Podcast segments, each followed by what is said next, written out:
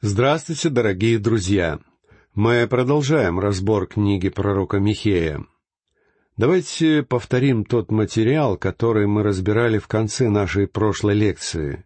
В стихе пятом третьей главы мы читаем «Так говорит Господь на пророков, вводящих в заблуждение народ мой, который грызут зубами своими и проповедуют мир, а кто ничего не кладет им в рот, против того объявляют войну. Лжепророки были как злобные животные или змеи с полной пастью ядовитых зубов, и даже хуже, так как они произносили приятные слова, которые успокаивали народ и говорили, что близится мир. Бессилие человека в достижении мира должно показать нам, что человек не в силах добиться мира на земле своими собственными силами. Желать мира и говорить, что мир наступит, еще недостаточно для реального наступления мира. И снова Михей показывает нам, что это одна из колоссальнейших проблем человечества. Дело не в том, что люди не хотят мира. Дело в том, что человеческое сердце нечестиво, и Исаия, современник Михея, в 57 главе своей пророческой книги, стихе 21, написал «Нет мира нечестивым, — говорит Бог мой». В заключительной части пророчества Исаии эти слова повторяются трижды, и каждый раз он подчеркивал именно нечестие человеческого сердца — когда я говорю о том, что сейчас на Земле невозможно добиться мира, я обычно получаю два-три письма от очень миролюбиво настроенных людей. Они мягко упрекают меня за мой пессимизм. Они настаивают на том, что нам следует стараться принести мир на нашу планету. Судя по всему, они искренни, и их аргументы звучат неплохо. Но говорить о том, что человек может добиться мира так, как он сам хочет, это самое настоящее лжеучение. Я хочу мира так же, как любой другой человек. Но я хочу, чтобы мир пришел в соответствии с путями Божьими. Прежде всего, человек должен понять, что такое Божий мир. Как узнать об этом? В послании к римлянам, главе пятой в стихе первом сказано Итак, оправдавшись верою, мы имеем мир с Богом через Господа нашего Иисуса Христа.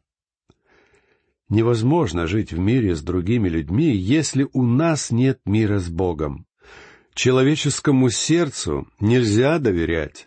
Оно ужасающе нечестиво, и об этом говорится в книге пророка Иеремия, главе 17, стихе 9. Мы с вами даже не подозреваем, насколько мы злы. Мы можем опуститься так низко, как не опускается ни одно другое творение на земле. Одно из доказательств того, что человек произошел не от животных, заключается в том, что человек может пасть гораздо ниже животных. Животные не пьют, напившись своих самок и детенышей. Прежде чем принести на землю мир, человек должен обрести в своем сердце мир с Богом. Во времена Михея лжепророки говорили о мире, а в это время ассирийцы на севере готовили свою армию к походу. Сегодня во многих регионах мира враждующие партии пытаются посадить за стол переговоров, чтобы они обо всем договорились мирным путем. И все же, за те шесть тысяч лет, в течение которых люди записывают свою историю, человечество воевало и до сих пор не выходит из состояния боевых действий. Народ против народа, племя против племени, семья против семьи, человек против человека. Почему мы делаем это? Мы знаем, что война не приносит выгоды, но мы воюем, потому что мы живем вдали от Бога и в неповиновении Его воле. Мы не смотрим на вещи реально, а слушаем любезные слова лжепророков, которые говорят о мире. Именно поэтому в шестом стихе Бог изрекает на них осуждение. «Посему ночь будет вам вместо видения и тьма вместо предвещаний» зайдет солнце над пророками и потемнеет день над ними. Из других пророческих книг мы знаем, что тьма всегда говорит о суде.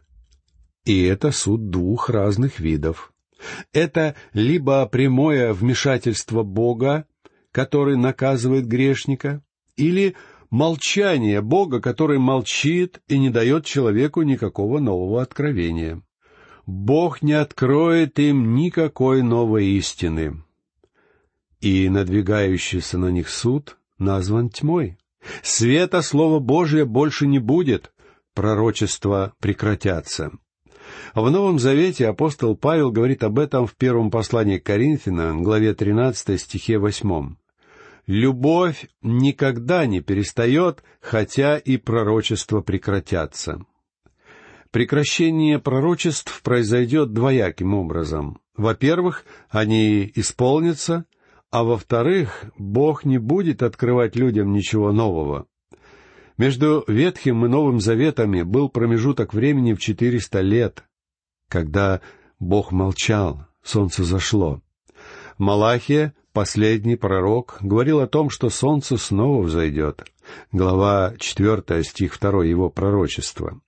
«А для вас, благоговеющие пред именем моим, взойдет солнце правды и исцеление в лучах его». Малахия не стал бы пророчествовать о восходе солнца, если бы не приближалась ночь. И эта ночь действительно наступила. Израильский народ вступил в четырехсотлетнюю тьму, которая длилась до прихода Христа. Михей говорит здесь о том же самом. Друзья мои, мы тоже живем во времена тьмы и незнания Слова Божия. На нас опустилась ночь. Образовательные учреждения, вместо того, чтобы распространять свет, повернулись к Богу спиной. В университетах распространяется сатанизм. Профессора занимаются оккультизмом. Я считаю, что мы живем в такое время, когда солнце откровения закатилось. Когда я говорю об откровении, я имею в виду просвещение Словом Божьим. Михей имеет в виду именно это, когда говорит «Посему ночь будет вам вместо видения, и тьма вместо предвещаний. Зайдет солнце над пророками, и потемнеет день над ними». Теперь мы обратимся к следующему, седьмому стиху третьей главы книги пророка Михея. «И устыдятся прозорливцы, и посрамлены будут гадатели, и закроют уста свои все они, потому что не будет ответа от Бога». Михей говорит о том, что тьма будет такой черной, что лжепророки будут выставлены на посмешище, потому что их предсказания не сбудутся. Из двадцать второй главы третьей книги царств мы помним, что Ахав также столкнулся с несбывшимся пророчеством. Все лжепророки говорили ему, что он должен отправиться на войну. И лишь один пророк, муж Божий, сказал ему, что если он выступит в поход, то он уже не вернется и будет убит. Того истинного пророка тоже звали Михей. Ахаву следовало бы послушаться его, потому что пророчество сбылось, и Ахав погиб. Люди Божии говорят истину, и говорят ее прямо и искренне. Друзья мои, мы напрасно стараемся покрыть грехи церкви. Ужасно слышать, что люди, которых считают религиозными лидерами, замешаны в грязных делах и процветают, прикидываясь христианами. Нам следует еще раз прочесть послание к евреям, главу 12, стих 6. «Ибо Господь, кого любит, того наказывает. Бьет же всякого сына, которого принимает». Почему Господь поступает так? Потому что Он не хочет, чтобы мы уклонялись от пути истины. Он говорит нам, «Я наказываю вас, чтобы и вы сами, и мир знали о том, что вы мои дети». Многие члены церкви на самом деле незаконные дети Бога.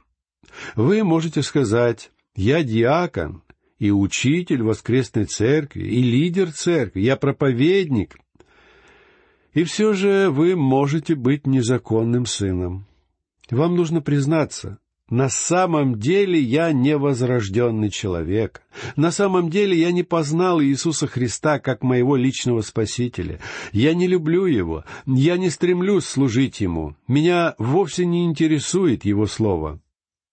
В том же самом положении находились и лжепророки времен Михея. Они говорили приятные слова, которые нравились людям. Они говорили то, чего от них хотели услышать. Все кругом говорили, «Ты великий проповедник, потому что ты замечательно говоришь, все наладится». Эти лжепророки жили в роскоши, но их моральный уровень был ужасающе низким. В стихе восьмом мы видим, как Михей отделяет себя от людей этой группы а я исполнен силы Духа Господня, правоты и твердости, чтобы высказывать Иакову преступление его и Израилю грех его».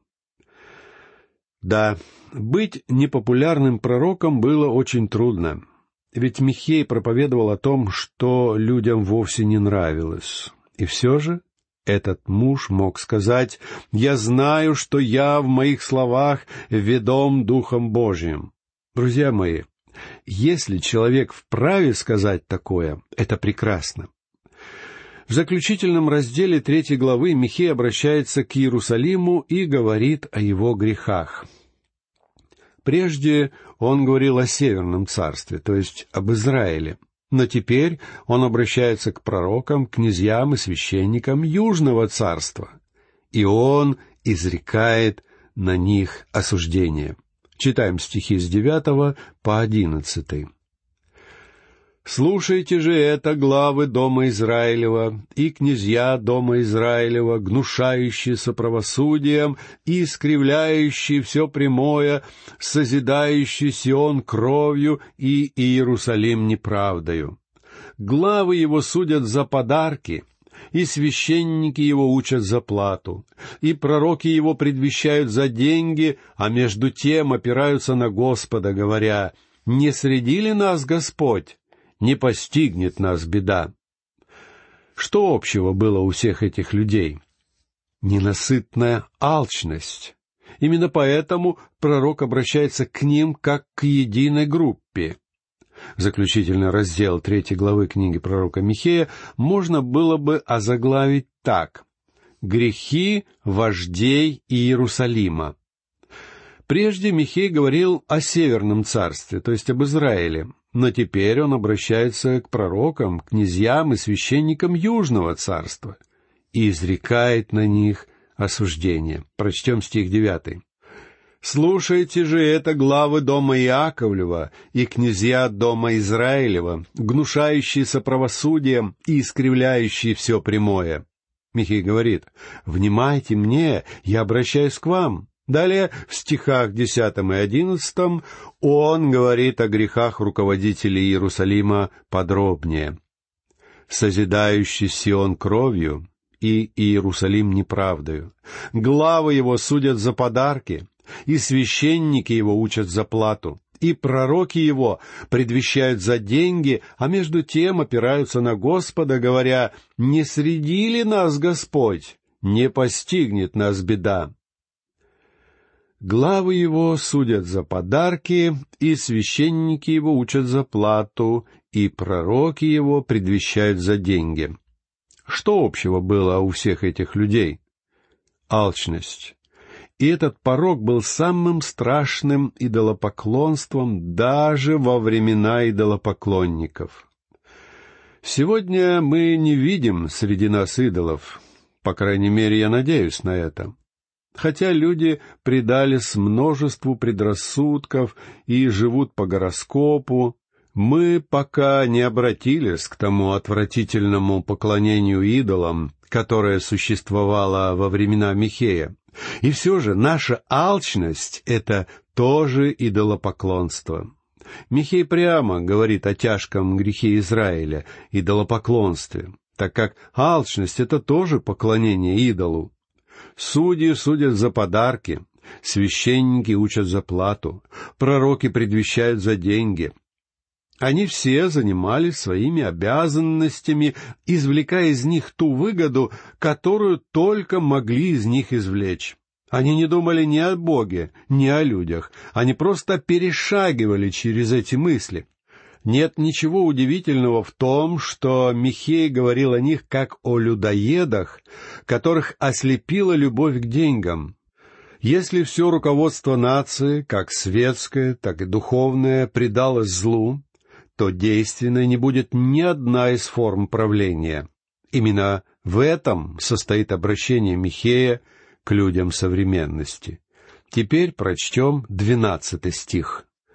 «Посему за вас Сион распахан будет как поле, и Иерусалим сделается грудою развалин, и город дома сего будет лесистым холмом. Это предсказание о том, что за грехи правителей Иерусалим будет подвергнут полному уничтожению. Иеремия в 26 главе своей пророческой книги, в стихе 18, цитирует эти слова Михея, тем самым подтверждая его пророчество. Это разрушение произошло, когда город захватил Навуходоносор. Значение этого события мы видим в первых главах книги Иеремии. Когда Ниемия возвратился в Иерусалим, он нашел его в руинах. Казалось, город было невозможно восстановить. В Талмуде, иудейском писании, говорится о том, что во время разрушения Иерусалима в 70-м году нашей эры один римский военачальник по имени Руф действительно распахал плугом основание храма. Многие исследователи отрицают подлинность этого предания, хотя иудейский философ Моисей Маймонид подтверждает его. Лично я считаю, что это свидетельство истина. И Навуходоносор, и римлянин Тит действительно могли совершить такое. Но вне зависимости от того, насколько точна традиция, которая говорит о плуге, Иерусалим и сегодня несет на себе ужасные следы точного исполнения пророчества Михея. Теперь мы переходим к главе четвертой. Небольшое по объему пророчество Михея можно было бы сравнить с иудейским днем, так как оно начинается с вечера и простирается до утра. Оно открывается с повествования о ночной тьме, так как в трех первых главах говорится об осуждении. «Кто подобен Богу?» в провозглашении будущего суда за прошлые грехи. Но даже во тьме осуждения были лучи света, которые изредка проглядывали сквозь густой мрак. Теперь мы приступаем к новому разделу, в котором Михей пророчествует о будущей славе. Мы увидим это в главах четвертой и пятой. В этом разделе изредка также будет идти речь об осуждении, но в целом эта часть книги полна сияния славы, которую иногда будет омрачать пробегающее мимо облако. Читаем первый стих четвертой главы. «И будет в последние дни гора Дома Господня поставлена будет во главу гор, и возвысится над холмами, и потекут к ней народы». Этот прекрасный отрывок Писания, должно быть, показался вам знакомым, так как он очень похож на вторую главу книги пророка Исаии. Ученые много спорили о том, подражал ли Михей Исаии или Исаия Михею, и, честно говоря, я считаю, что такие споры — это пустая трата времени, потому что ответа не знает никто. Я смотрю на этот вопрос так. Поскольку автором был Святой Дух, он мог говорить об одном и том же как через Исаю, так и через Михея. Эти слова были сказаны дважды по причине их важности. Поэтому нам следует разобрать этот отрывок очень подробно. Отметим, что четвертая глава начинается с союза «и», который соединяет ее с последним стихом третьей главы. Посему за вас Сион распахан будет как поле, и Иерусалим сделается грудою развалин, и гора дома сего будет лесистым холмом.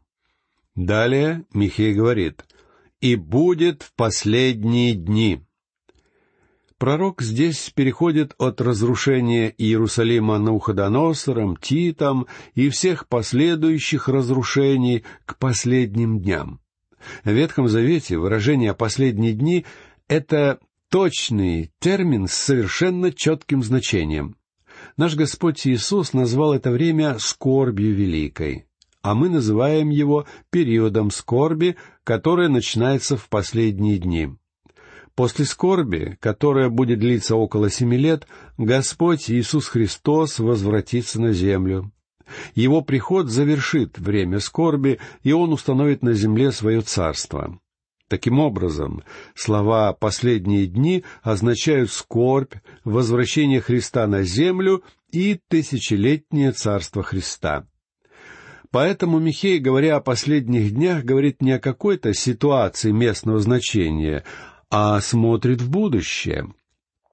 Чем сильнее сгущалась тьма над Израилем, тем более светлым представлялось будущее. То же самое справедливо и для всех нас. Говорят, что если человек спустится в колодец, то он увидит звезды. Когда Израиль опустился на самое дно, Бог позволил ему увидеть звездный свет далекого будущего. Гора Дома Господня поставлена будет во главу гор. Слово «гора» употреблено здесь как в переносном, так и в буквальном смысле. В книге пророка Даниила, главе 2 стихах 34 и 35, о горе говорится в переносном смысле. Речь идет о царстве Христа, которое будет установлено на земле.